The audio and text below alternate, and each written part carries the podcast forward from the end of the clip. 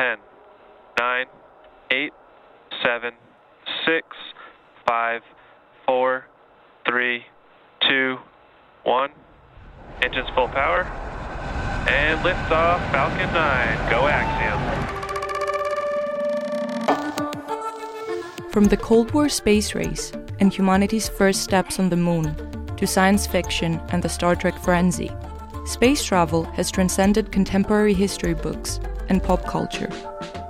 But today, it seems more relevant than ever. As we stand on the precipice of irreversible climate change, continuous war, and energy crisis, space travel and the possibility of inhabiting new planets seem to many as a necessary step forward for humanity. For others, space travel holds the risks of serving as luxury tourism for the elites, as well as a competitive playground for the world's commercial giants. What are the prospects and implications of space travel, and how will it affect us all? The S N F Dialogues discuss with Doctor Tanya Harrison, planetary scientist, Mars expert, and director and co-founder of the Earth and Planetary Institute of Canada, seeking answers to the above questions.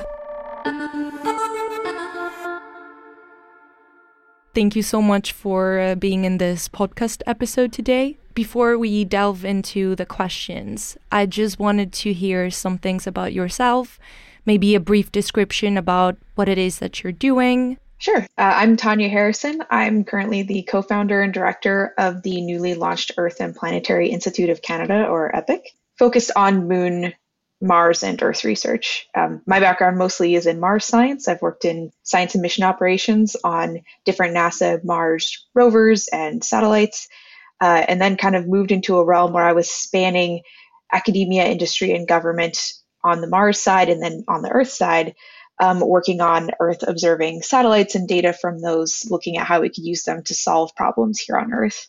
We know that currently there are ambitious efforts to explore space. There's Elon Musk's SpaceX, uh, Jeff Bezos's Blue Origin, and many more. Yet here on Earth, we still have many unresolved issues. There's climate change, there's multiple wars right now, and there's also an energy crisis. Why then is space exploration so important, and why now? It can definitely feel hard to justify against the backdrop of everything that's happening in the world today. A lot of stuff that's happening in space is actually focused on Earth, and it can be used to do things like monitor um, the effects of climate change, monitor conflict around the world. And so the things we're doing in space directly observing Earth are a little bit easier to understand. We're using that to get kind of a bird's eye view of everything that's happening on the planet and understand as a system cause and effect and what we can do to try to help all of those different things. When you look beyond that, I think there's kind of two sides. There's what are the goals of some of these billionaires that you mentioned with their commercial aspirations for space? And then what are the goals of people like me as scientists who want to explore space? I think the billionaire narrative has really kind of corrupted a lot of the ideas of what scientists dream about for space, because it just overwhelms the, the public view of what space exploration is. You know, Elon Musk wants to pour all of the resources that he has into sending humans to Mars. Jeff Bezos is more focused on humans living and working in space. So he has dreams of a space station orbiting the Earth. He wants to send people to the moon. Um, but I don't think there's a lot of exploration goals behind that in terms of wanting to ask, answer scientific questions. It is more of a let's have humans leave the Earth mentality. Whereas from a science standpoint, exploring space helps us answer a lot of fundamental questions that humans have, like where did life come from? Is life on Earth unique, or is it something that happened in other places in our solar system or in the universe? And some of these questions, we need to eventually send humans to really answer them.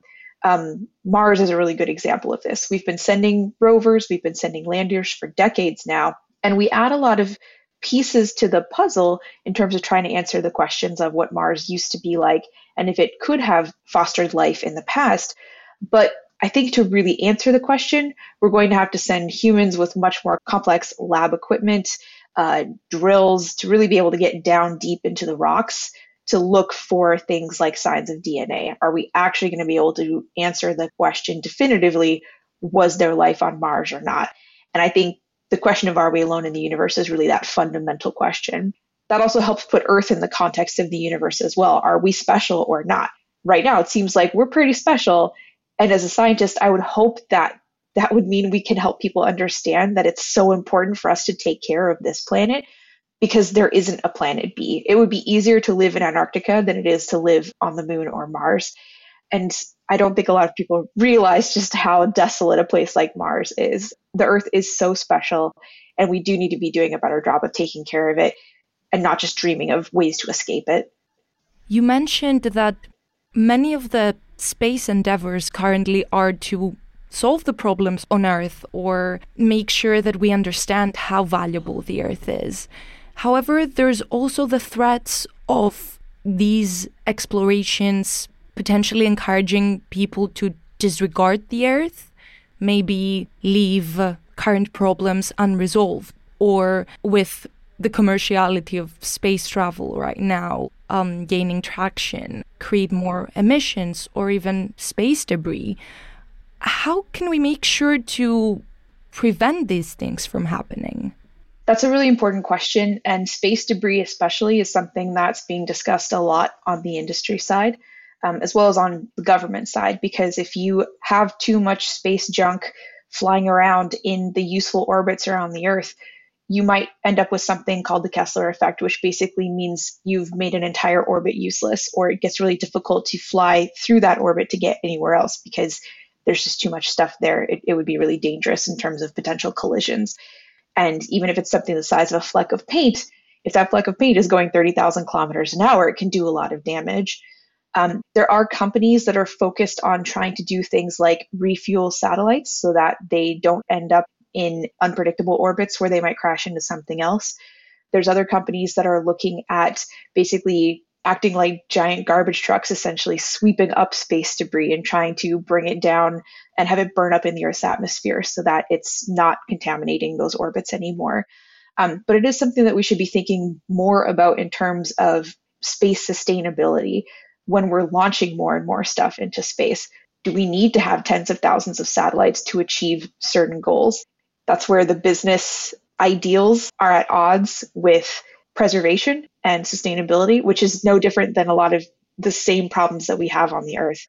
I don't really know how to fix that in a capitalist society, but it's certainly something that is an active topic of discussion, because we need to make sure that we have these useful orbits for the things that we need, like monitoring the Earth, as well as not having spacefaring nations today take up all of the useful orbits that might be used by nations that are not yet spacefaring, but might want to have satellites in the future in these orbits. We have known space travel and exploration from science fiction movies, essentially. I guess traveling or even living and creating communities in space feels surreal or even impossible. I was wondering, do we have the adequate technology? Do we have what it takes to turn this into a possible reality? And if not, what are the most significant obstacles that we haven't overcome yet? We have a lot of practice from the last about twenty-five years where we've consistently had humans living on the International Space Station. And so we know at least how to create life support systems, um, how to keep people alive in space. But it's so close to the Earth, it's not self-sustaining. We're constantly sending up resupply missions. They are not producing enough food up there to be able to live off of that food alone. Um, there's still health impacts that we are learning about, the impacts of the radiation exposure and the microgravity, which really has huge effects on things like your musculoskeletal system, your eyes, and we're still trying to figure out all of the causes behind those things. We're kind of in the early days of thinking beyond that. You know, if you're, if you're talking about sending people to live on Mars full time, we don't have any studies on what it's like to live in a sort of mid-gravity environment, something between microgravity and Earth gravity. On Mars, it's about forty percent of what it is on the Earth. Um, on the moon, it's about eleven percent. What is that going to do to the human body? Um, will humans be able to reproduce in those types of conditions? Can we grow enough food through things like aeroponic or hydroponic setups to get the calorie counts and the nutrients that people would need to survive beyond Earth? Because we're probably not going to be able to bring a bunch of dirt with us, and you can't grow stuff natively in the, the regolith, which is essentially the dirt on the moon or Mars. And we're probably not going to bring things like cows with us. They require a lot of resources. So there's still really big open questions there in terms of, is there actually a future where humans could be entirely self-sustaining beyond the Earth? Right now, the answer is no. In the future, maybe, if we can develop better technology around these areas. But I think that we're quite a ways off from that. Basically, there's been a lot of talk around uh, alternatives to the energy crisis that is going on right now. And some of those alternatives are space mining. I just wanted to ask, is this a really viable alternative? Is it an alternative to space travel altogether? What are your thoughts on that? I think there are a lot of people that try to sell space mining as the solution to so many things. Oh, we don't have to be strip mining the Earth anymore. A single asteroid could provide more platinum than we could possibly access on huge swaths of our own planet. But I think the question that we, we should really be asking ourselves is, if we create a society where we require the resources of other celestial bodies for us to be able to survive here, that's the antithesis of sustainability. And so I think that we should really be focusing more on renewable energy sources that we can use here, like solar energy, wind power, geothermal power, things that are actually practical, that are going to be far less expensive than trying to rope in asteroids from either near-Earth asteroid clusters or the asteroid belts, because uh, that's another thing that is still very far off in the future. Maybe someday it becomes uh, a level where it's cost-effective to do that. But again, I think we're so far off from that. It's a pie in the sky dream rather than looking at the practical solutions that we have today to solve the energy crisis. We know that these things work. We know how to build solar panels. We've made them so much more efficient, even in the last ten years. So if we really focus energy on that, no pun intended, we might be able to get that even more efficient and really understand how to build the best renewable energy technologies possible here on Earth. I completely agree, and I think that also says a lot about the human ambition or greediness in this case, not trying to solve the sustainability issue domestically and trying to outsource it in a sense. I I wanted to talk more specifics now, because you mentioned Mars, and also you mentioned that you have an extensive experience in Mars, and specifically analogs for those that don't know, basically conducting experiments, simulating the conditions of the red planet here on Earth to discover if we can ever live there sustainably. I just wanted to know what the key lessons are from your experience, and if there was maybe an unexpected issue or a discovery that has come up, if you could talk me through that. People tend to assume that the struggles that we're going to run into with sending humans to Mars are technological. Can we feed them? Can we keep them warm? Can we keep them healthy? But really, the thing that you run into in isolated environments is mental health and, you know, how is the crew going to handle working together? On Earth, when you have these, um, we call analog missions, a lot of the times they will simulate the time delay, for example, of communicating between the Earth and Mars. That can be anywhere between four and forty minutes long, depending on how far away Mars is from Earth. And so at some point on your journey to Mars, you can no longer maintain real-time communication with anybody. So the only people you get to talk to are that handful of people that you are with on your crew. And that is so foreign to anything that we are used to in today's society, where we are constantly connected to everyone around the world. And I don't think we fully understand what the mental impact of that will be. In terms of science, we get a lot of practice kind of working in these extreme environments on the Earth that are like Mars. Often used places for this are in the Canadian high Arctic. There's a place called Devon Island that is, we call a cold polar desert. I think most people, when they hear the word desert, you think of something like the Sahara. It's very hot and dry. Um, but a desert could also be a place that's very cold and dry, so it doesn't get a lot of rain. Um, there's another place like this in Antarctica called the Antarctic Dry Valleys, um, extremely cold, but not very wet. So it gives you very similar conditions to Mars. And so we tend to go to these places to look at what life is like there, to see how has it adapted to live in these environments, because usually we we know that life on Earth needs water. And the incredible thing is that there are microbes and lichens in these places.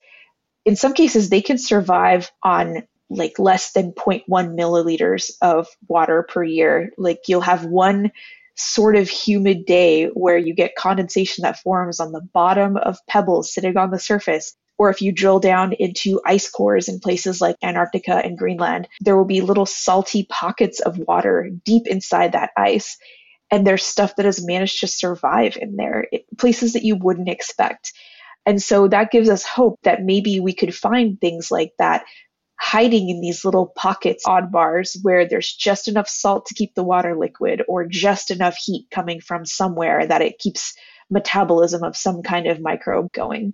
Again, that, that kind of really ties back to how studying how life might survive beyond Earth really helps us understand life on Earth here better. We know that we can look in stranger and stranger environments and still find some sort of weird little creature that has managed to thrive there.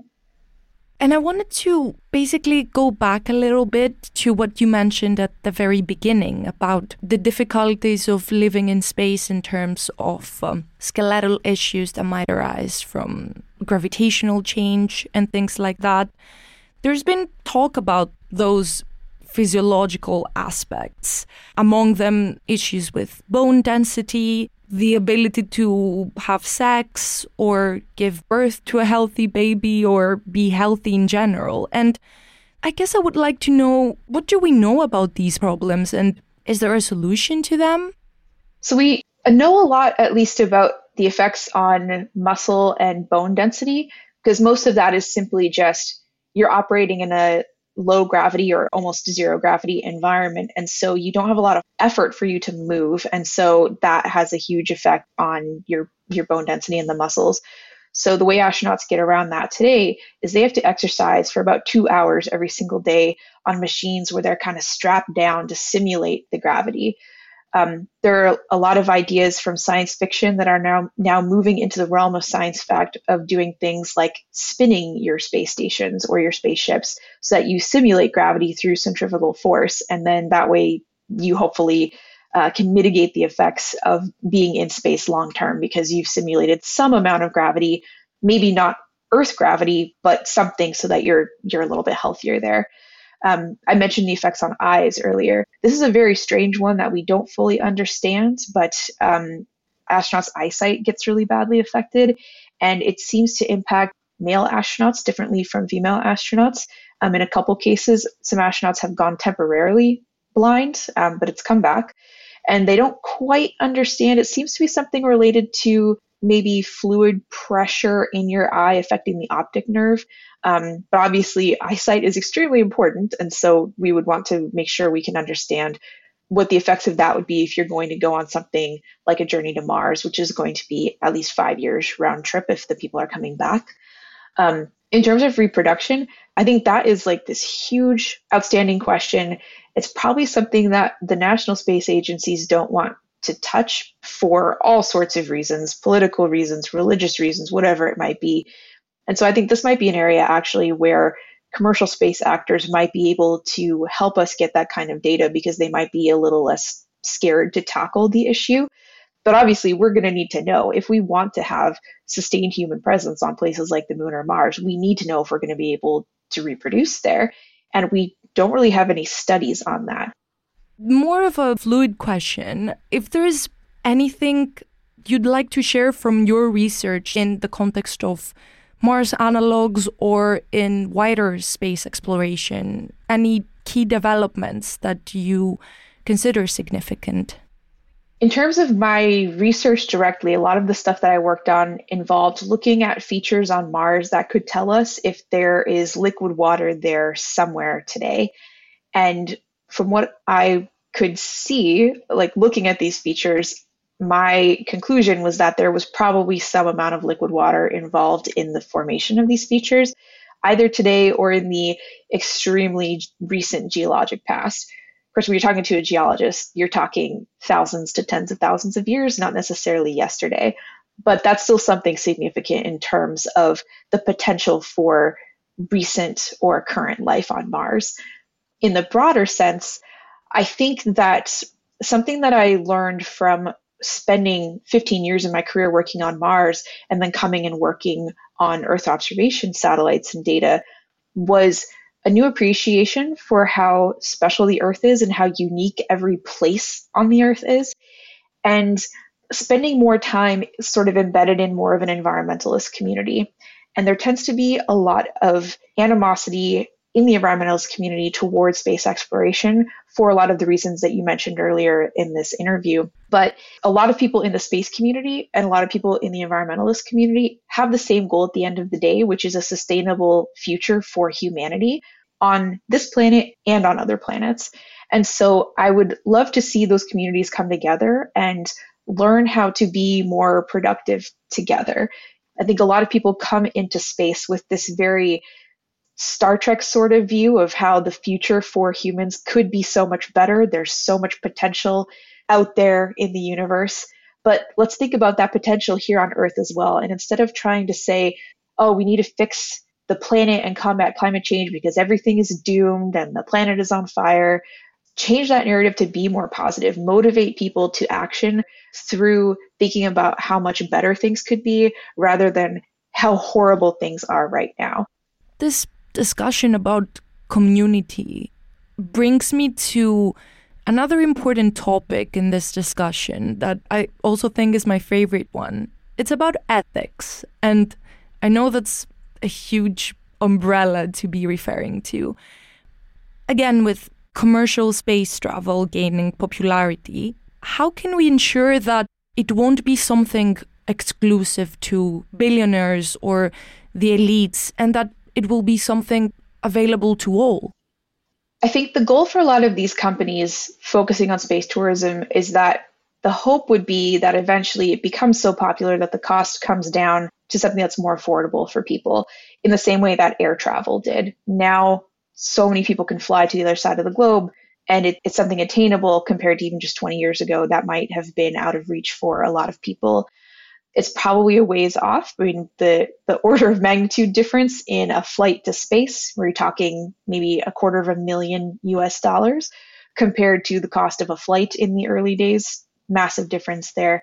Um, but I think it would be amazing for that opportunity to be available to more people so they can experience things like the overview effect and see how fragile the Earth is just sitting in space and see the world without borders and realize we are all in this together. This is a place that we need to take care of. Um, there are some groups that are working on trying to secure flights for people that can't afford them. One of them is called Space for Humanity, and they actually flew a mother-daughter pair from Antigua uh, a few months ago with Virgin Galactic. The Inspiration One flight on SpaceX that was run by uh, a millionaire, Jared Isaacman, he did a contest for people to gain slots on that flight. And so the, they weren't billionaires that bought their way on. There was, you know, a community college professor who's a dear friend of mine, Sian Proctor. Um, there was a girl in her twenties who was a cancer survivor working as a nurse. There was uh, an engineer from Boeing uh, living in the state of Washington. Um, so all of these people that generally wouldn't have had a chance to go to space otherwise got the opportunity through this.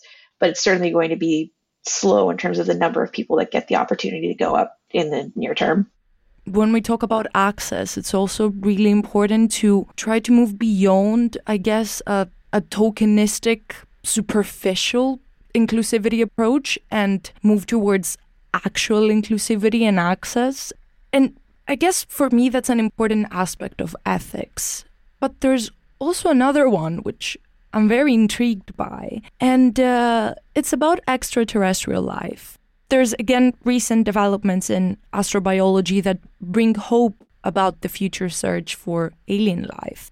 If we indeed find any form of, I guess, advanced alien life out there, what are the ethical considerations that should guide our approach to space exploration? Um, there's a, a, something called planetary protection in the U N Outer Space Treaty that basically says all nations that are participating in space exploration need to try to not contaminate the places that they are going to. And also, we don't want to bring any contaminants back to Earth. Um, basically, learning from the past of European colonizers coming to North America and wiping out entire populations through disease that the native populations just had no immunity to. We don't want to have something like that happen again. We also don't want to introduce life somewhere that we go and then rediscover that life, thinking that it might be native life on the planet that we are on, maybe just even microbes. Um, and then we've completely ruined whether we can tell if the, the life that we found is something we brought with us or something that was already there. That applies more to microbial life. I think once you get into advanced life, certainly these planetary protection rules would still apply, but I think it opens up a whole new world of how do we communicate with these aliens? How can we make sure that we have a peaceful relationship with them, that maybe they don't come and contaminate us, like it's something out of our control, they want to come here. And again, that's a very like far future thing to consider. I'm not sure we have any like strict plans necessarily, at least not anything that's unclassified at a government level of what we would do in that particular situation. Um, but I would optimistically hope that we approach it in more of the Star Trek First Contact, you know, peaceful meeting. Um, but another part of me is very pessimistic and maybe realistic in terms of how it might be a more militaristic thing. For anybody that's seen the show Farscape, there's a an episode where aliens visit Earth, and it is much more that militaristic response of, is this an invasion? Do we need to detain these these creatures? Things like that. And uh, it's extremely depressing, but it, it kind of struck me the first time I saw it as, oh, I think this feels like what would actually happen if aliens came to Earth. And that's pretty reminiscing of uh, the historical human greediness and, uh, as you mentioned, the, the history of colonization and how we shouldn't export that narrative to outer space. I guess in terms of exporting colonization, tying that back to your questions about space mining, I think even that is a narrative where we're already doing that, talking about the moon. We're having these discussions about how to utilize resources and what the policies will be around if, you know, companies get there first and start doing this. But we don't seem to have paused to ask the question of, should we be doing this in the first place? You know, are we just going to go and repeat everything we did on the Earth somewhere else and not learn from our mistakes? And we just have to recognize that we can't just keep looking at every place on this planet and off of it as a place with resources for us to utilize, and start respecting them as places in their own right and think about it from a sustainable approach. And that's why I think also discussions like these, podcasts like these have to happen to not only raise awareness, but I guess allow people to change their mindsets, even with something as uh, seemingly far away as uh, space travel or properly inhabiting space. Thank you so much for participating in today's podcast. Oh, thanks so much for having me. These were really great questions. And you're right. I think these are such important discussions to be having, especially right now. The S N F Dialogues is an initiative created by the Stavros Niarchos Foundation. It is curated and moderated by Anna Kynthia Bustuku and held through the journalism nonprofit organization I M E D. For more, visit s n f dialogues dot org.